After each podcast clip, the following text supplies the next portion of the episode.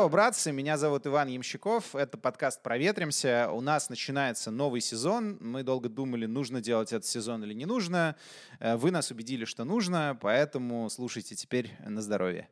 Если вы нас слушаете где-то в аудиоформате, у нас для вас хорошая новость, у нас теперь эти выпуски выходят и в видеоформате тоже на YouTube, можно пойти и подписаться, поставить лайк, чем больше людей лайк поставят и подпишется, тем больше людей узнает про то, что у нас есть теперь еще и видеоформат подкаста.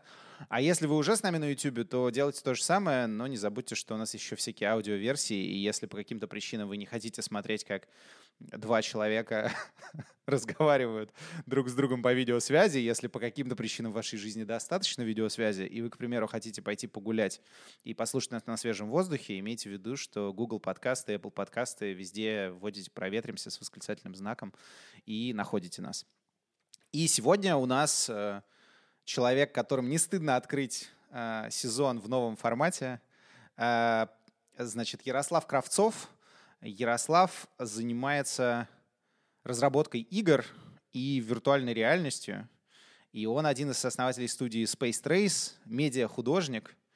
И вообще у него классная борода и футболка, как могут увидеть те, кто нас смотрит на YouTube. Привет, Ярослав. Да, смотри, я хочу начать, как надо сразу разжигать. Я слышал, в подкастах принято сразу разжигать. Все, сдулся ваш этот Oculus. Кино не будет. У Фейсбука 10 тысяч человек уволено. Наверняка же все те, которые Oculus делали, пошли гулять. Я очень надеюсь, что пошли гулять те, кто делали Meta, те, кто делали Horizon. То есть пытались сделать какую-то свою метавселенную по заветам Цукерберга, потому что сам Oculus как девайс, вот железка, она превосходная, она классная, она вот то, что надо. Вот пошел в магазин, за немножко денег купил, одел, и вот тебе виртуальная реальность, в которой ты и играешь, и работаешь, и спортом занимаешься, куча всего. Вот. Просто вопрос дальше, то, что куча людей начала пытаться вместо того, чтобы действительно диковать интересный контент, делать что-то странное. Непонятно. Нет, ну, кстати, насчет железки я согласен. Ну, честно говоря, я железку погонял, и железка действительно клевая, приятная. Но и мне поэтому вдвойне обидно, честно говоря. Мне подарили Oculus на день рождения, и я такой, блин, как круто, вот, наконец-то, будущее догнало и меня, нищеброда. Теперь у меня есть, значит, шлем. А тут вот такие новости приходят. И, соответственно, хочется начать с того, что вот ты уже упомянул такую вещь, что метавселенных много, есть какие-то приватные, неприватные. Вот давай как бы разберемся, как это. Будем играть в булшит-бинго и начнем, значит, вот с термина метавселенная, потому что за последние пару лет слышали мы его довольно много, и как-то всех потом догнала реальность не виртуальная, и, в общем, все как-то отвлеклись. Что такое метавселенная? В чем основная идея вот для тебя, как для человека, который этим занимается? Почему вообще ты этим занимаешься? Почему ты в это веришь? Что это такое? Я скажу исключительно про свое понимание, потому что я вижу, что трактуют кто как может. Для меня понятие мета, то есть когда вот это, вот, ну вообще приставка метавселенная, это когда что-то над несколькими, то есть я знаю, что несколько вселенных, и есть что-то, что их объединяет. И у меня, собственно, как бы кейс основной начался вот откуда появилась студия и... собственно, пошла какая-то движуха, я стал делать виртуальные ивенты в играх. То есть, когда компания может привести своих сотрудников в игру и там провести какой-нибудь корпоратив. Я к этому пришел исключительно из технических соображений, типа, а как можно виртуально собрать там 1000 человек в одном месте, чтобы им там было интересно. И это, конечно, варилось. И для меня вот здесь вот это а вы это делали из-за ковида, да? То есть это случился ковид, и вы такие, да, надо как-то веселиться. Да, все так. Вот. И вот это здесь получается. То есть ты один из тех людей, которые реально... Вот, а ты один из тех людей из мема. Типа ты сын маминой подруги, который в ковид там типа сделал компанию, там прошел курсы саморазвития, разобрался с метавселенной, вот это все, да? Как бы я правильно понимаю? Ну, почти, да. Ну, то есть любой кризис, он всегда про то, что какие-то возможности закрываются, какие-то появляются. Сейчас как бы та же самая история. Так вот, да. Продолжаю все-таки вопрос про то, что такое метавселенная. То есть для меня это когда мы какие-то задачи из одной вселенной, нашей типа привычной, реальной, физической, решаем в какой-то другой вселенной, например, в виртуальной, цифровой.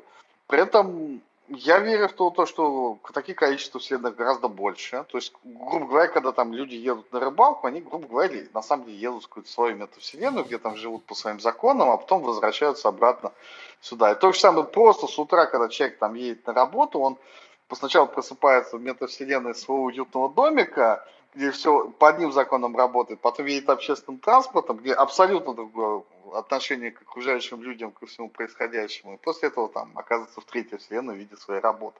Вот, то есть для меня это когда есть какие-то связи между этими вселенными. То есть почему, например, обычная видеоигра для меня не метавселенная? Потому что человек туда наоборот приходит, все, я устал от работы, устал от учебы, хочу отдохнуть, что-то там поиграю, поиграл там пару часиков, вернулся, и то есть он ни в игру ничего не взял с собой из реальности, ни из игры ничего не вернул обратно. А метавселенная — это как раз про то, что мы, получается, туда-сюда бегаем, решая какие-то вопросы. То есть есть какая-то прозрачность, они как-то взаимопроникают друг в друга, в этом идея.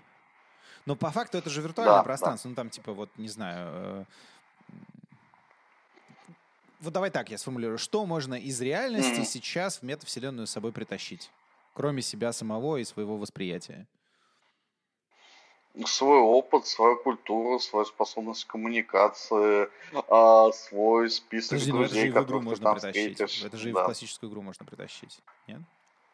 Можно, но просто обычно в классических играх мы это все не тащим. И я бы даже сказал, то есть тут появляется такая ситуация, например, есть феномен с игрой Fortnite, который, казалось бы, ну, чисто по игровому процессу она достаточно похожа на другие игры этого жанра. Но она стала тоже претендовать на позиции метавселенной, потому что люди приходили... Ну, она стала настолько популярной, хайповой, что люди стали туда приходить просто проводить время с друзьями, не сильно беспокоясь про то, какой у них там игровой результат будет. И, вот, наверное, поэтому... World of Warcraft тоже такого же плана игрушка, да? По факту, да, то есть куча примеров, как люди там, не знаю, находили себе вторую половинку, женились, там заводили детей, находили работу, и вот это все. Вот. У меня... Да, это тоже может быть, просто где-то это случайно, где-то направо. Я когда еще в школе учился, появилась онлайн РПГ «Бойцовский клуб». Там был такой текстовый какой-то персонаж, там надо было выбирать, куда ты ему бьешь. Ну, то есть это была такая веб-бейст камень-ножницы-бумага, в ходе которой как бы одна страна получала какие-то там экспу. Я потом узнал, что в этот проект инвестировал Сергей Жуков из руки вверх. И у меня был одноклассник, который там себе нашел жену, уехал за ней в Израиль, а потом вернулся обратно в Россию, потому что что-то у них не пошло.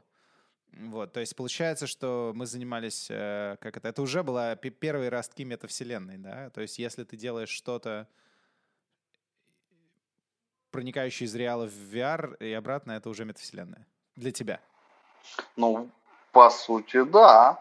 Ну, то есть я не такой большой любитель там называть что-то терминами, потому что с терминами метавселенной как будто только сейчас появился, только сейчас там метавселенная появилась. Но сама сущность, она была давно, и тоже вот та же игра «Бойцовский клуб», она очень уникальна тем, что она собрала в себя, ну, грубо говоря, достаточно богатеньких игроков. То есть люди, у которых есть куча денег, внезапно нашли себе место, где есть достойный противник, с которым есть посоревноваться. Не помню, так, что ты пришел в обычную игру, все купил и всех прокачивали купил. Персонажа. Да. Типа я помню, что школьники, у нас денег не было, но можно было за деньги качать кому-то персонажа. Я помню, что там Леня, типа...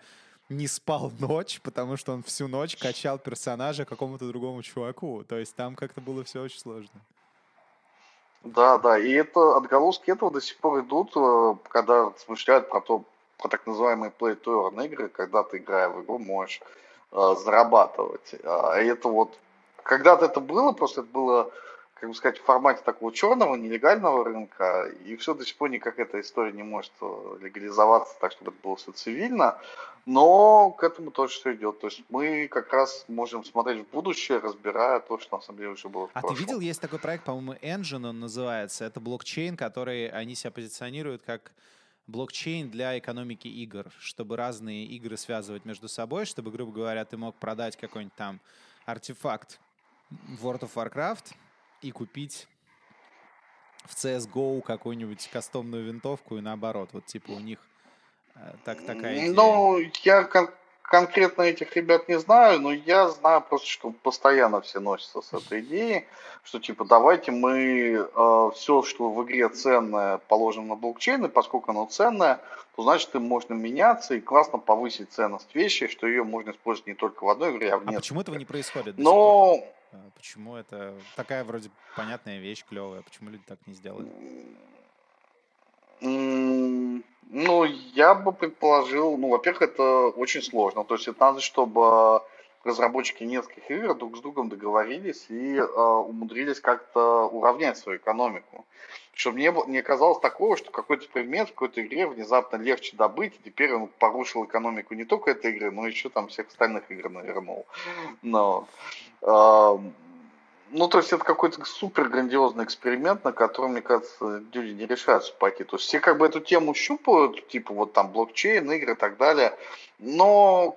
на мой взгляд, какими-то осторожными инвестициями, надеюсь, что мы сейчас чуть-чуть вложимся, и внезапно это стрельнет, и все наши картинки с обезьянками раскупят, что-нибудь такое. А оказывается, что нет. Люди понимают, что это все-таки просто какие-то виртуальные сущности, которые, тем более, цены только в рамках игры, и для этого игра должна быть очень интересной. То есть вот в целом, в чем интересен феномен игр, там, того же World of Warcraft, что он умеет создать ценность для виртуальной вещи. То есть когда мы посидели, придумали, что вот есть там типа доспех такой-то, выглядит так-то, у него там какие-то характеристики, и для игроков это становится ценно, они начинают тратить на это время, они начинают тратить на это там деньги, иные ресурсы, вот, но... как бы не каждая игра, которая пытается закинуть в тот же блокчейн, хоть как-то, хоть чуточку может дотянуться до World of Warcraft по этому умению создавать виртуальную. Я вспомнил эту культовую серию Саус Парка, где они убивали кабанов в лесу, там, в подвале, чтобы отомстить какому-то чуваку в World of Warcraft. Да. По поводу обрушения экономики игр, но, с другой стороны, тут же есть аргумент, что, ну, смотрите, если мы все идем в метавселенную, что они как-то должны друг с другом взаимодействовать, ну, как бы это же рыночная экономика, то есть, ну, там, окей, если кто-то пошел... Или это связано с тем, что люди как бы вроде как декларируют, что им интересно интегрироваться, но все равно они... Ну, смотри, я бы скорее как сказал, вот эта вот история про то, что мы создаем какие-то виртуальные сущности и продаем игрокам, это, грубо говоря, как то, что мы печатаем деньги. То есть мы там взяли, напечатали сколько-то объектов какой-то там брони. И, ну, чтобы печатать деньги, надо обладать как бы пониманием экономики, макроэкономики и прочего на уровне государства. Поэтому, собственно, у нас как бы в основном только государство этим занимается. Государство или товарищи, которые выпускают криптовалюты. Ну вот, ну то есть в этом надо хорошо шарить. Нельзя вот прям так наскоку. Ну как бы для этого еще надо какую-то экспертизу где-то накопить. Ну то есть в игровой индустрии просто это настолько, мне кажется, сейчас новые территории, настолько не хватает людей, которые бы в этом понимали бы. Не знаю, это же креативная индустрия, в ней вообще очень многие люди творческие, они просто панически боятся табличек, циферок, там каких-то вероятностей, там терверочить надо, это же такое. Но. Окей, но а ты не боишься, как я понимаю, да? Ну раз ты вот идешь в эту сторону... Ну, я скажу так, понимание, какие риски, то есть я не иду в сторону того, чтобы вот бежать там на NFT, что-то замайнить, продавать в блокчейне и так далее.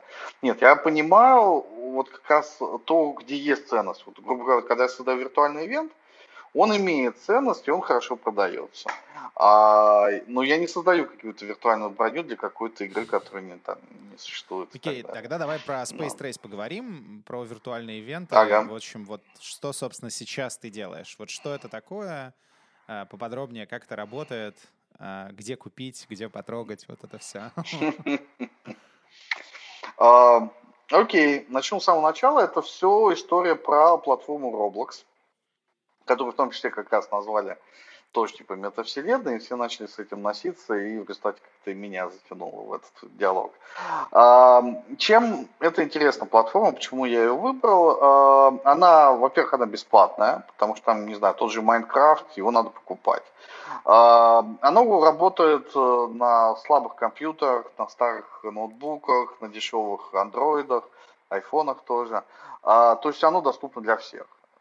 Это второй момент. И третий момент, что там достаточно удобно разрабатывать. То есть это не просто создать какой-то виртуальный мир в виде какой-то статичной модели, а можно достаточно интересно это оживить, там придумать какие-нибудь игры, какие-нибудь активности, сюжеты и так далее. Ну, то есть, в принципе, полноценный геймдев. И очень классная сетевая инфраструктура, то есть если внезапно кто-то мне скажет, типа, вот хочу ивент на 1 миллион игроков, я буду уверен, что Roblox это выдержит. То есть если я бы стал делать где-то как-то на каком-то своем кастомном решении, на каких-то серверах, ну я бы 100 раз подумал бы, что, во что мне обойдется вот такое количество пользователей, сколько серверов надо будет арендовать и сколько это будет стоить. А Roblox такой говорит, а приводите 1 миллион пользователей, это вам будет бесплатно. Ну, окей, хорошее предложение. Вот, и стал делать ивенты. На это оказался спрос, и даже после того, как пандемия закончилась, все равно это востребовано, потому что много компаний, у которых большое количество сотрудников в разных городах и странах, им просто физически сложно собираться вместе. Вот. Ну и дорого. Я более того, что заказать у вас ивент дешевле, чем привести всех в одну точку земного шара, если у тебя компания достаточно большая и по всему миру распределенная команда. Да, да, и это. Плюс это нечто новое пока еще на рынке ивентов. Из-за этого, собственно, с нами стали сразу работать много рекламных, точнее не рекламных, а ивент-агентств, потому что они сразу ищут, как бы, чем бы выделиться, чего такое еще предложить. Но при этом это те ивент-агентства, которые уже давно на рынке, у которых есть как раз доступ к здоровенным компаниям с таким огромным штатом. Поэтому у нас сразу как-то началось все с того, что мы там с какими-то очень крупными компаниями начали работать. Я не могу многих из них называть NDA. Какой-то пример, который у тебя не защищен NDA или нет, или все? Ну, есть отличный пример, который уже много раз происходил, и который как раз мы разговариваем публично. Это мы с Яндексом работаем, для Яндекс Академии делали несколько ивентов, и сейчас как раз готовимся к для преподавателей или для школьников? Марафон. Для школьников, для выпускников. Вот сейчас будет ивент, мне кажется, просто для всей аудитории фестиваля, который будет проходить. Круто.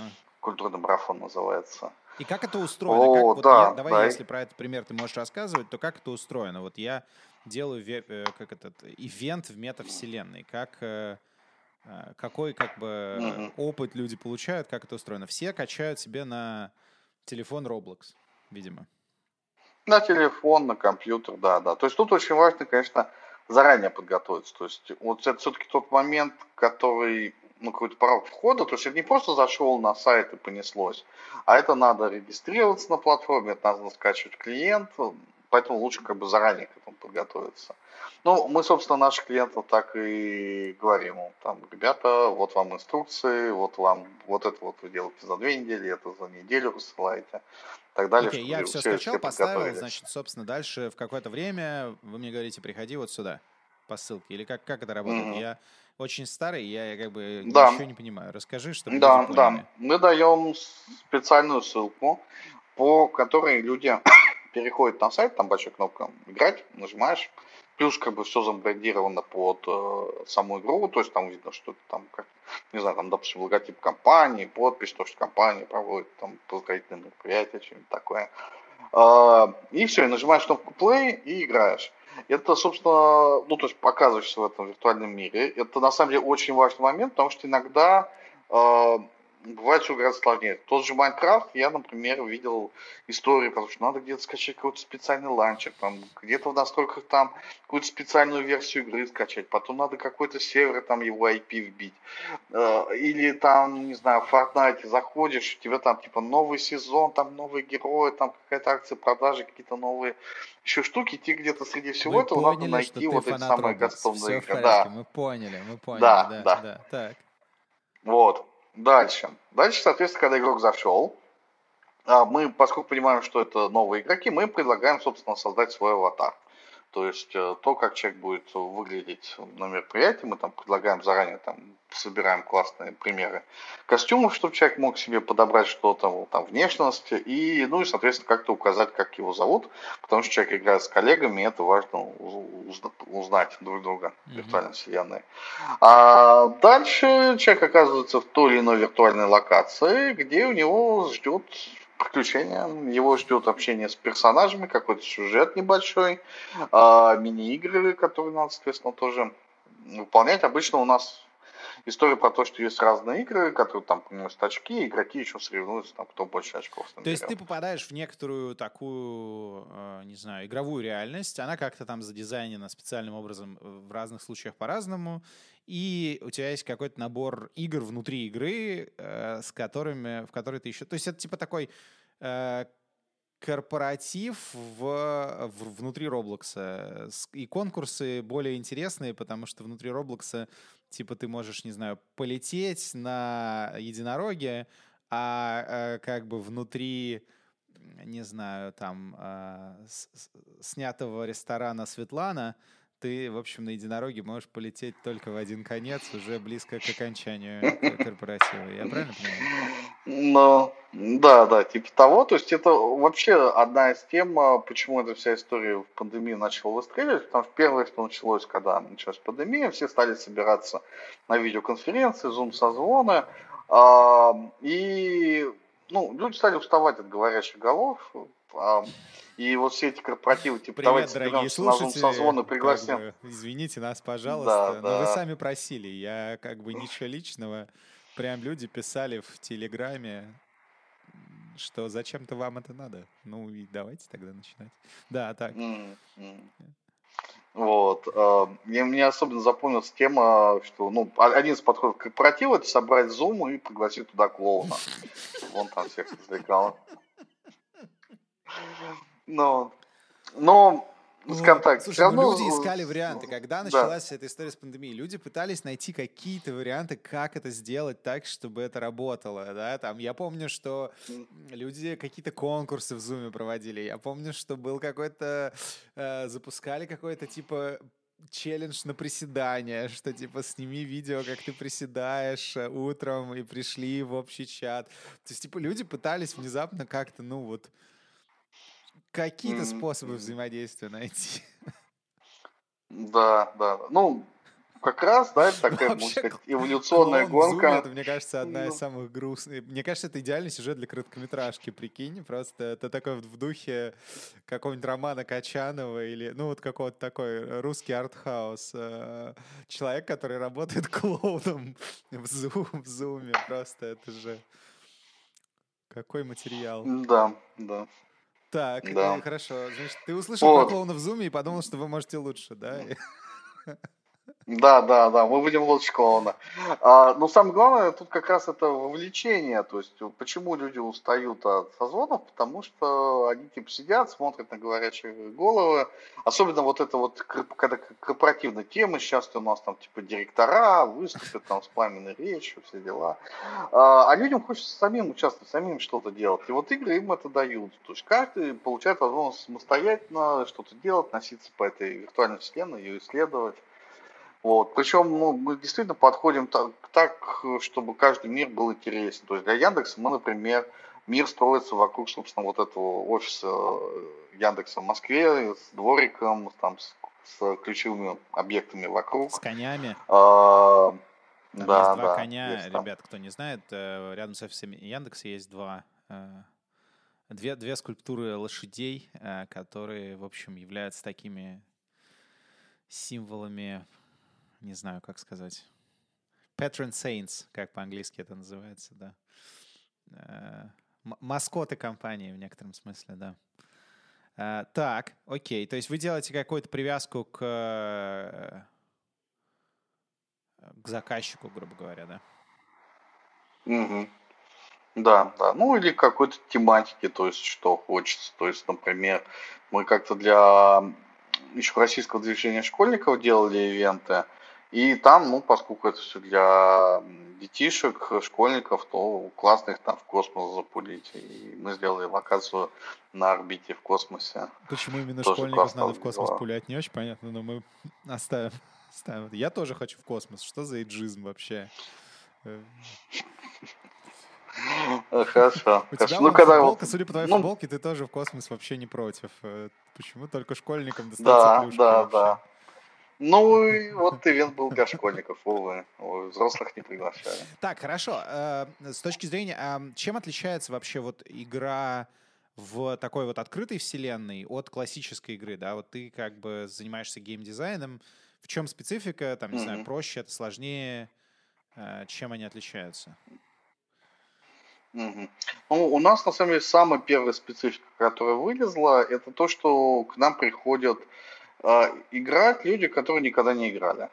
То есть это же делается для всей компании, то есть там и для людей из бухгалтерии, люди, и для юристов. А разве люди из бухгалтерии во Fruit Ninja не тысячи уровней? Не, ну какие-то, может быть, игры играли, но вот простая история, то есть когда ты оказываешься в игре своим персонажем, у тебя есть кнопки, которые управляют персонажем, типа бежать вперед-назад, там, вправо-лево. А есть еще управление камерой, потому что камера находится как бы от третьего лица, и им надо вращать, чтобы посмотреть влево-вправо. И для многих людей уже эта концепция, это взрыв башки, потому что у них никогда в жизни не было такого опыта. Они всегда жили как бы, что называется, с камерой от первого лица, из своих глаз, а тут вот что-то такое новое. И что это надо там... И одной рукой управлять, и другой рукой управлять. И неудобно, и сложно. И я встречал истории, когда люди там вдвоем играли. Типа я там выбираю, куда бежать, а ты там крути камеры, куда смотреть. Потому что не настолько вот как бы это все было непривычно, что... Не хватает оперативной памяти. Не успевал. Да, да, да. Соответственно, с нашей стороны это очень важно... как бы не пытаться играть в какой-то геймдизайнер, придумывая какие-то сложные механики, а наоборот, пытаться как-то максимально прийти вот к простоте, к основам, так, чтобы это все было максимально просто и понятно для всех. Вот. И, это работает. То есть мы действительно придумываем активности, то есть чтобы человек мог быстро, легко разобраться, чтобы было понятно, что делать, куда идти, что где происходит.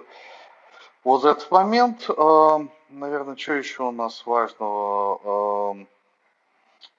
Мы, соответственно, сами игры тоже стараемся делать так, чтобы игрок там не сам по себе где-то бегал, а чтобы у него всегда было ощущение присутствия других людей, соревнования с другими людьми.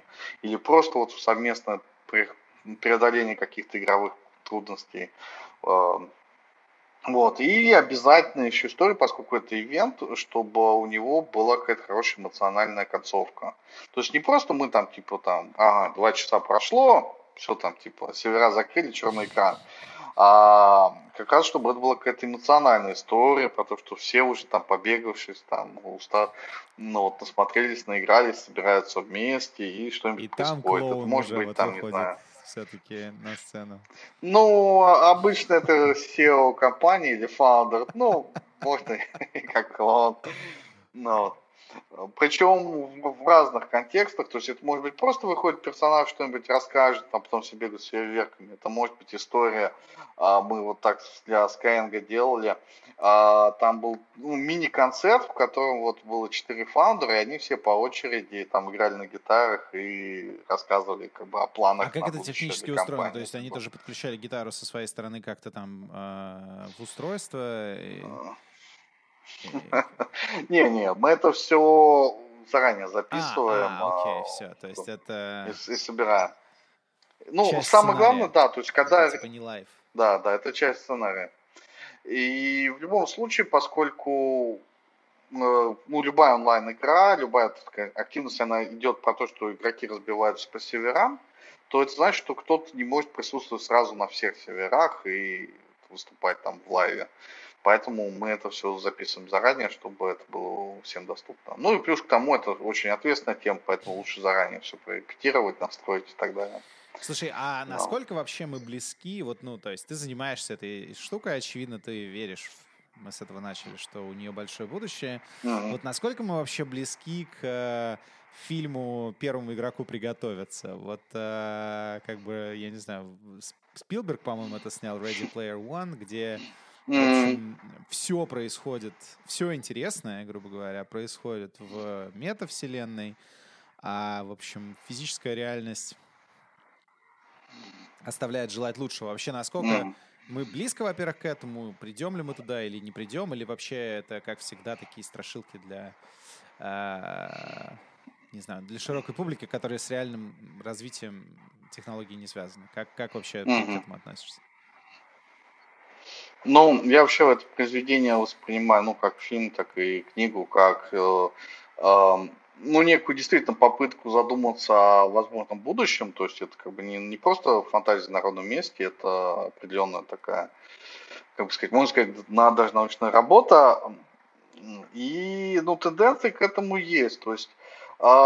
Вот я не так давно участвовал в небольшом конкурсе, игровом джеме для российского павильона архитектурного биеннале Венеции. Это в прошлом году было, когда у России еще был павильон на биеннале Венеции. Да.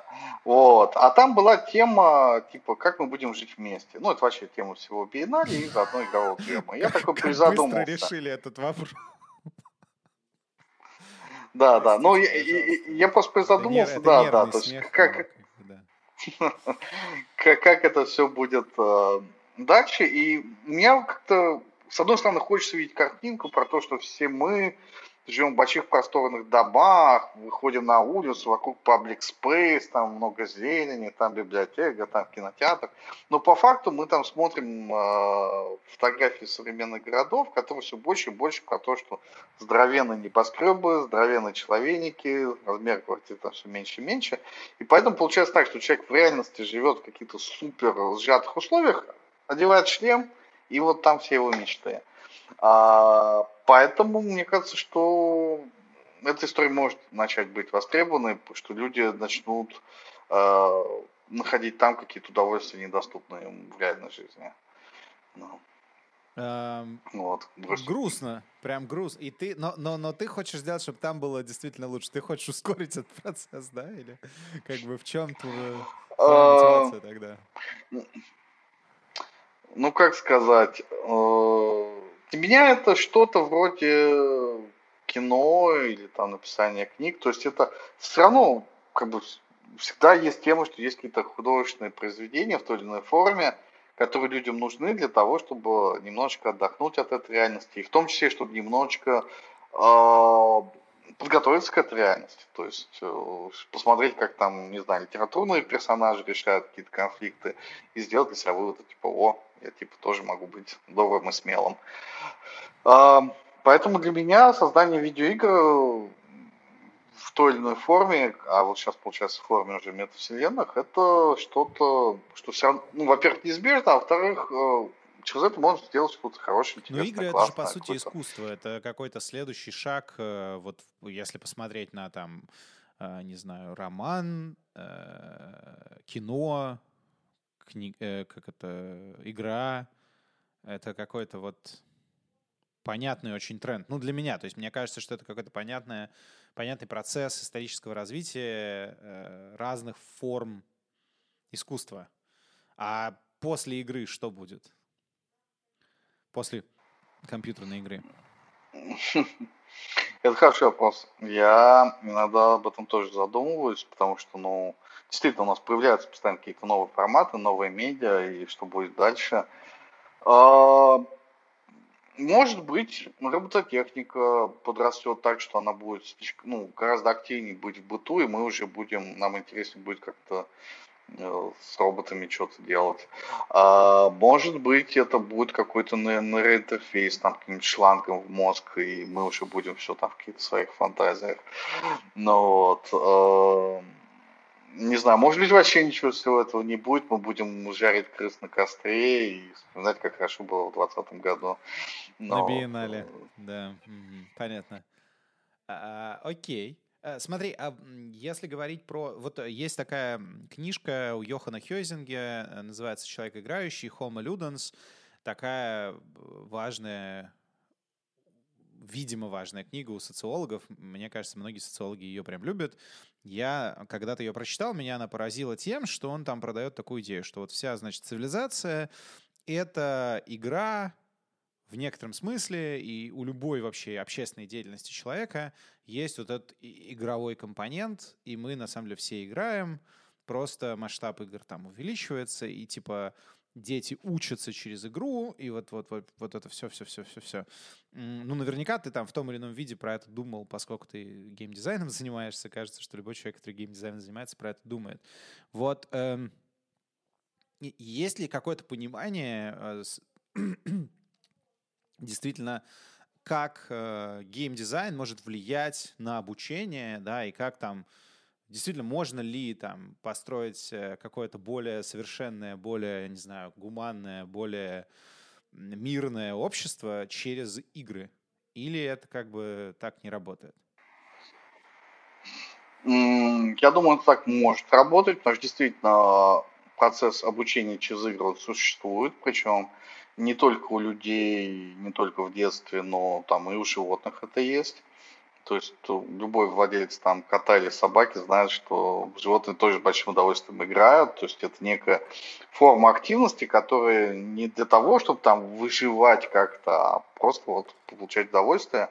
Но в том числе и симулирую какие-то все-таки ситуации, с которыми можно в будущем столкнуться. То есть там дети, они там в первую очередь они пытаются играть там в игры взрослых. Типа, а давай мы как взрослые будем пить чай, там, а давайте там... не знаю, в доктора поиграем там или что еще. Также и с играми. Игры могут предлагать игрокам ту или иную симуляцию какой-то ситуации и предлагать, соответственно, принять какие-то решения в этой ситуации, сделать какие-то выводы и посмотреть, к чему это приведет, и из этого, собственно, обучиться, что с этим делать. Просто такой формат игр, он может быть сейчас... Не то чтобы коммерчески успешный, то есть не все знают, как это вот сделать, поэтому это больше носит развлекательный характер. Но, например, вот есть у меня очень любимая мной игра Frostpunk, она про то, что мы вот типа вымышленная альтернативная вселенная, где глобальное похолодание, и мы с горсткой людей находим небольшое убежище, где начинаем отстраивать цивилизацию, строить город. И это все в суровых условиях, когда все холоднее и холоднее, люди умирают, люди при этом все на нервах и так далее. И нам приходится принимать решения. И вот в конце игры я помню, что я прошел игру, я пережил там самые холодные морозы, я такой молодец, а потом я смотрю и понимаю, что я поставил какое-то супер тоталитарное общество, где я просто все гайки, которые можно, закрутил, и как бы, ну вот, как бы... У меня в результате получился такой вот образовательный момент, что я поразмышлял, что, может быть, не всегда стоит любой ценой достигать цели, что, может быть, надо как-то рефлексировать на это все. Есть очень клевая игра, в какой-то я на нее наткнулся, называется It Takes Two, для этого нужно двое. Совершенно безумная игрушка. Значит, там сюжет в том, что родители разводятся, и дочка принимает решение, просит как бы у своей куклы помирить родителей. И дальше, собственно, два игрока играют за двух родителей. Родители уменьшаются, превращаются в кукол и играют за двух родителей и выполняют задания, которые требуют кооперации между двумя игроками. Ну, то есть, типа, там, не знаю, вы летите на вороне, один человек управляет вороной, другой кидает там яблоки в проходящих, там, атакующих какие-то там шмелей. Ну, условно говоря. И, то есть, реально, как бы, игрушка, в ходе которой два партнера могут, играя вместе, значит, как-то сплотиться, лучше друг друга узнать и эффективнее взаимодействовать. И игрушка про то, как, значит, наладить взаимодействие между двумя партнерами. Вот такой тоже пример learning experience, который вроде как про это. Мне очень понравилось. Кстати, я советую, если не играли, сыграйте. Клевая игра. пушка. Да, да, отличная игра. И это тоже, кстати, моя такая маленькая мечта, чтобы было больше игр про какое-то совместное приключение. Ну, вот это действительно приятно, развлекает. И при этом, чтобы это не просто, там, не знаю, совместно пройти там какой-то коридор, наполненный монстрами, там, окей, победили. А нет, чтобы это вот была какая-то история, какой-то нарратив, какая-то там драма, завязка, вот, и прочее. Ну и как раз в метаверсе такие штуки проще делать, получается, потому что он, в принципе, такой коллективной механикой обладает, да? Окей, смотри, вот вы сейчас делаете что-то на Roblox, как дальше будет происходить это с точки зрения инфраструктуры? Сейчас кажется, что как бы метаверс одна, или метавселенная одна, но почему-то у каждого она своя. Вот что с этим происходит и как ты здесь видишь, как это будет меняться? И ты считаешь, что Roblox всех победит просто и все, или как? Ну, пока Roblox побеждает, потому что игра существует, точнее, это не игра, это платформа для игр, существует сколько там сейчас, 14, по-моему, лет, сейчас, да, и, не, 16, вот, собрала в себе огромную аудиторию, то есть там у них месячная аудитория активных пользователей, там больше 200 миллионов, и это при том, что еще большое количество людей, которые раньше играли, сейчас уже не играют, но все равно они знают, это понимают, помнят, что это. И как бы могут быстро как бы откликнуться, если их снова позвать обратно, предложив что-то интересное. И из-за этого, когда какие-то другие стали прибегать к метавселенной и говорить, о, у нас там что-то свое вот, будет круче, и, ну, может быть, технически где-то у них там какие-то есть интересные решения, но по факту набрать вот такое количество аудитории, ну, просто нереально. Это надо какие-то триллионы там долларов тратить, мне кажется, чтобы за короткое время собрать настолько большую аудиторию. А когда она не большая, то она очень быстро как бы угасает, потому что аудитория, она для чего нужна большая? Чтобы она, по сути, сама себя развлекала. То есть есть с кем играть, есть против кого играть. Из-за этой аудитории есть те, кто делают контент, в который играют, там какие-то игры, что-то придумывают. Вот. И это только живет на каких-то больших цифрах. Но... То есть не будет какого-то протокола, который будет эти метавселенные объединять, не будет чего-то такого, что, допустим, там в интернете, там, не знаю, было в какой-то момент некоторые вот эти non-commercial foundations, которые договорились там про то, как, значит, как технологически оркестрировать все эти протоколы, чтобы все совсем как-то нормально взаимодействовало. Ты не думаешь, что произойдет какой-то мерч этих метавселенных или как? Сейчас я вижу ближайшую попытку что-то смерчить, и это есть такая, как сказать, я не знаю, стартап это уже или не стартап, ну, короче, ребята под названием Ready Player Me, которые про то, чтобы создать аватар, и этот аватар распихать по разным метавселенным. То есть какая-то такая получается связка, что в одном месте делаем персонажа таким, каким мы его хотим видеть, и им присутствуем везде. Кроме Роблокса. У Роблокса своя система аватаров.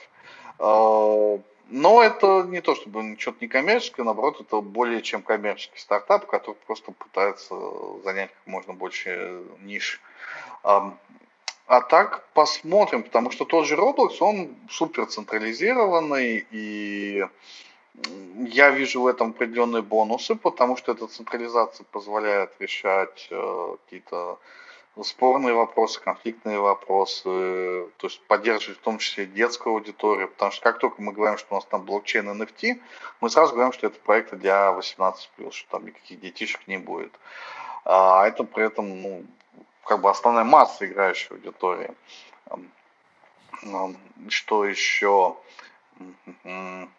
Подожди, ну вот эти ребята, которые они как они обеспечивают то, что аватар будет переходить из игры в игру? То есть они какой-то технологический стэк под это сделали, да? То есть у них есть какая-то технология, и это все равно решение на стороне разработчика игры, подключаться к ним или нет, я правильно понимаю? Да. То есть у них это еще может не полететь, то есть они пытаются, но не факт, что это... Ну, может, да. Я знаю, что те, кто делают какие-то приложения, которые работают прямо в браузере, они жалуются на этих аватаров, что типа слишком тяжелые, слишком много полигонажа, слишком тяжелые текстуры и так далее. Вот. Окей. Так что есть нюансы. А тебе, ты несколько раз про это говорил, тебе прям важно, чтобы ты как бы хочешь максимально демократизировать, да, игры. То есть ты прям несколько раз говорил, что все должно бежать на максимально там разном железе, вот это все. Почему ты про это говоришь? Почему тебе важно? В первую очередь я про это говорю, потому что наши клиенты, точнее, вот игроки наших клиентов, это люди, у которых не игровое железо, и поэтому важно, чтобы у них это все запускалось. Это, собственно, то, я даже сказал, это какая-то фундаментальная вещь, потому что есть люди, которые, когда говорят про метавселенную, они почему-то имеют в виду именно виртуальную реальность. В то время как бы количество шлемов виртуальной реальности, их там не так мало, много. Типа, по сравнению с дешевыми мобильными устройствами. Ну, именно. То есть, и при этом они есть только, соответственно, у какой-то аудитории, которой это все прям очень интересно. А мне хочется вот как раз достучаться до тех, кто ничего в этом не понимает, но у которых есть хотя бы телефон, и вот, пожалуйста, уже они могут участвовать. Потому что телефоны есть практически у всех, компьютеры там уже чуть поменьше, игровые компьютеры там сильно меньше, а уж там шлемы виртуальной реальности тем более. Почему тебе это важно?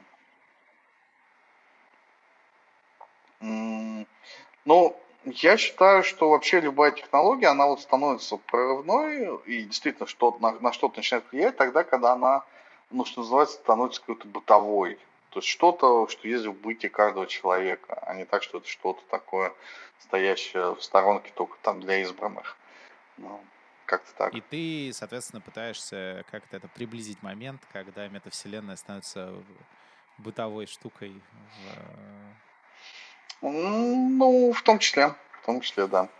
То есть, как минимум, разобраться, как это работает, поставить рядышком, посмотреть, что-то поделать для этого. Окей, если нас сейчас люди слушают и такие, хочу разобраться, значит, в теме вот метавселенных и там игр в метавселенной, не знаю, топ-3 проектов, на которые надо посмотреть, вот, чтобы начать вообще понимать. Мы поняли, что надо пойти на Roblox, значит, и вот там... С чего начинать? Хороший вопрос. Я бы, наверное, посмотрел бы на такой проект, как Rec Room. Он вообще присутствует на многих площадках, где есть виртуальная реальность, чтобы вот посмотреть как раз вот этот самый процесс того, что надеваешь шлем и оказываешься в какой-то реальности, где много разных других активностей. И социализация, и игровые, и так далее. Если же в самом Роблоксе, то сходить на какой-нибудь виртуальный концерт. Они регулярно проходят, отдельно там фичерятся на видном месте. То есть это уже настолько стало как бы обыденной темой, что в Роблоксе постоянно какие-то концерты. Вот недавно Элтон Джон там проводил концерт. Посмотреть просто, что это такое, как это где все воспринимается. Типа просто вбить в поисковике Roblox концерт или как? Да не, просто если зайти на саму страничку Roblox, у них есть как бы отдельно там список всех игр, и в уголочке у них есть такое место типа ивента, и вот они эти ивенты фичерят. В том числе там, вообще любые ивенты стоит посмотреть, там не только концерты, там, например, часто бывают какие-то игры, сделанные для коллаборации с каким-то брендом. То есть известны многим там Nike Land, собственно, где можно там и про кроссовки там узнать, побегать, и еще куча разных игр.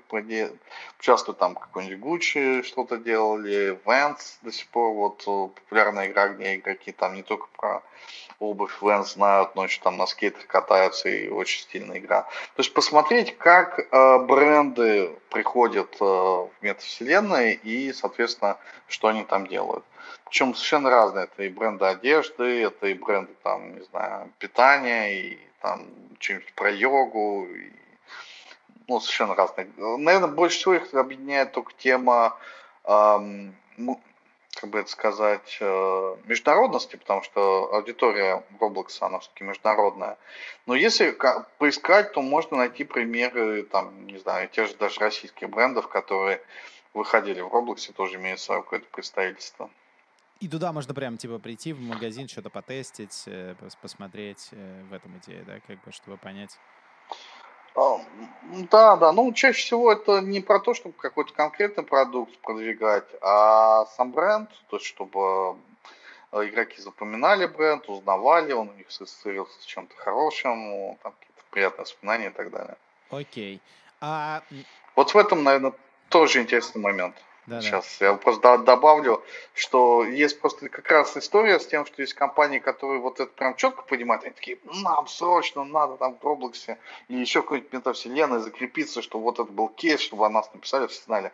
И есть те, которые такие, типа, что, зачем, не понимаем, там за это еще платить надо, ну нет. Ну ладно. Это была как-то как ненавязчивый продукт плейсмент. Как бы как сделать продукт плейсмент, не сделав продукт плейсмент. Мастер-класс от Ярослава. Смотри, а если говорить про игры, вот ты говоришь, ты много думаешь про людей, которые не играли. Очевидно, что, наверное, ты можешь посоветовать. Вот, допустим, нас слушает человек, который может, когда-то играл там, не знаю, в детстве, в школе, потом стал взрослым, серьезным, как это, сильной независимой женщиной, значит, взрослым, сильным, независимым мужчиной, и, короче, перестал играть в игры. Вот, не знаю, несколько игр, которые тебе, как геймдизайнеру, кажутся прям вот шедеврами, и как медиахудожнику, шедеврами искусства, с которыми, значит, вот, как знаешь, есть вот этот мой любимый жанр. Да как можно не читать Достоевского? Вот в таком же жанре с точки зрения игр. Вот как можно не знать про вот эту игру? Ой, хороший вопрос. Потому что игр, конечно, хороших, классных много. И тут как раз... Какие игры через 20 лет будут включены в школьную программу? Вот, да? В какой-то момент же игры начнут включаться в школьную программу, да, если это искусство. Вот такие, которые прям образованному человеку стыдно не поиграть в эту игру. Вот такие прям. Ну, вот как раз, да, последняя, наверное, тема, что я делал по этому поводу в России, это в Московском мультимедиа-арт-музее было Биеннале искусство будущего, где у меня был маленький уголок, где я выставлял игры как произведение искусства. Я поэтому и спросил. И это, да. И это, собственно, была игра «Патологик» 2. Собственно, некий ремейк, переосмысление первой игры «Морутопия». Это была очень классная игра 35 миллиметров, сделана одним человеком, просто я не представляю, как он сумел все сделать, где интересная тема, что игра вышла в 2016 году, но она была про мир после пандемии. Да. Как и «Патологик 2», это тоже игра про то, что ты в городе, охваченном эпидемией. Таинственный. Тоже так предсказательно вышла. Ну, вот. Наши проекты мастерской. Я вот как раз же в искусстве работаю не один вместе с художницей Натальей Алфутовой, теперь уже Шэрон Блум. И вот у нас тоже есть совместные проекты, где мы через игры переосмысляем тоже современное искусство и даем возможность каждому побыть художником. Ну, приведи пример какого-то проекта, куда идти смотреть, да. Скажи. В Roblox есть ArtCore, называется, в одно слово. Вот, если ты заходишь и, собственно, оказываешься в музее, где можешь прийти и сделать, собственно, экспонат, выставить, а потом еще и какой-нибудь коллекционер его купит. Класс. Да. Или совершенно случайно получилась очень интересная история, когда... Я решил сделать пространство в духе невозможного дома художника Эшера, где там типа лестницы под разными углами и так далее. Ну, то есть такую невозможную физику сделать, ну, поскольку в виртуальной реальности можно и такое. Сделал пространство, ну, как такой омаж творчеству великого художника. И внезапно это зашло, многим это понравилось. Меня прям аж попросили, типа, давай мы вот это все тоже выставим. Это где можно протестировать? Вообще, если... Тоже в Роблоксе? Как называется? Тоже в Роблоксе, да. Называется Impossible Stairs, то есть невозможный лист. Ну, мы поставим ссылки в описании, чтобы люди могли пойти потестить, проникнуться. Да. Я вот тебя послушал, зарегался. Я прям признаюсь честно. Класс. Если говорить еще вот как-то напоследок... Когда мы говорим про вот метавселенную и игру, какие-то штуки в контексте образования в метавселенной. То есть вот вы делаете что-то для школьников, довольно понятно, что там же можно прям людей учить. То есть ну вот школа может существовать в метавселенной. Вроде ничего не мешает в том же Роблоксе детей чему-то учить. Как тебе кажется, насколько близко мы к этому и чего вот здесь будет происходить? Вот вы со Skyeng, ты говоришь, работали еще. То есть очевидно, что люди, которые делают образование, они в эту сторону смотрят. И насколько это вообще реалистично, насколько тоже мы к этому близко? Угу. Я бы сказал так, ну, в цифровом виде, будь то Roblox или какое-то другое пространство, да, можно взять какой-то методический материал и переложить, это все возможно. Тут, наверное, дальше все упирается в то, насколько это будет детям интересно, неинтересно. И, возможно, что им это даже будет интереснее. Интересно, конечно. Да, и именно. Я вот про очень интересный стартап слышал. Его суть в том, что репетитор ведет занятия с детьми по тому или иному предмету, но делает это не в виде видеосозвона, а играет с ним в Minecraft. Вот. И для детей это сразу как бы такое повышение вовлеченности. И второй еще момент, который вот уже из моей практики, который более сложный. То, что здесь начинает работать связка между ребенком и родителем, потому что играет и обучается ребенок, а решение о том, что надо играть, обучаться и где, принимает родитель. И как бы тут надо как-то одновременно работать с двумя аудиториями, и родителям часто это может быть непонятно, тем более что-то такое новое. Типа, вот есть какие-то уже проверенные решения, там, мы учились, деды наши учились. И вот с этой-то стороны ты как раз их всех на корпоратив в Roblox затащишь, и дальше как бы тут ты будет next big thing. Именно, надо потихонечку прогревать аудиторию, чтобы все уже понимали, что это, как это работает, и тогда уже спокойнее к этому относились. И это работает, то есть в 2020 году было очень сложно всем объяснять, что это за ивенты, какой в них смысл, и как это все работает. Сейчас уже компании сами приходят, сами все знают.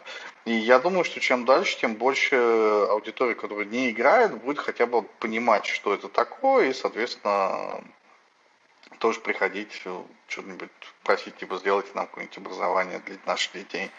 Отлично. Мне кажется, на этой оптимистической ноте будем завершать. Спасибо большое, что нас слушали. Мы говорили сегодня с Ярославом Кравцовым. Ярослав — сооснователь студии Space Trace, медиахудожник, геймдизайнер. Спасибо, Ярослав. Спасибо, что позвал. Да. Мы пока-пока. Встретимся через неделю. Не будьте такими душными. Давайте лучше проветримся. Проветримся.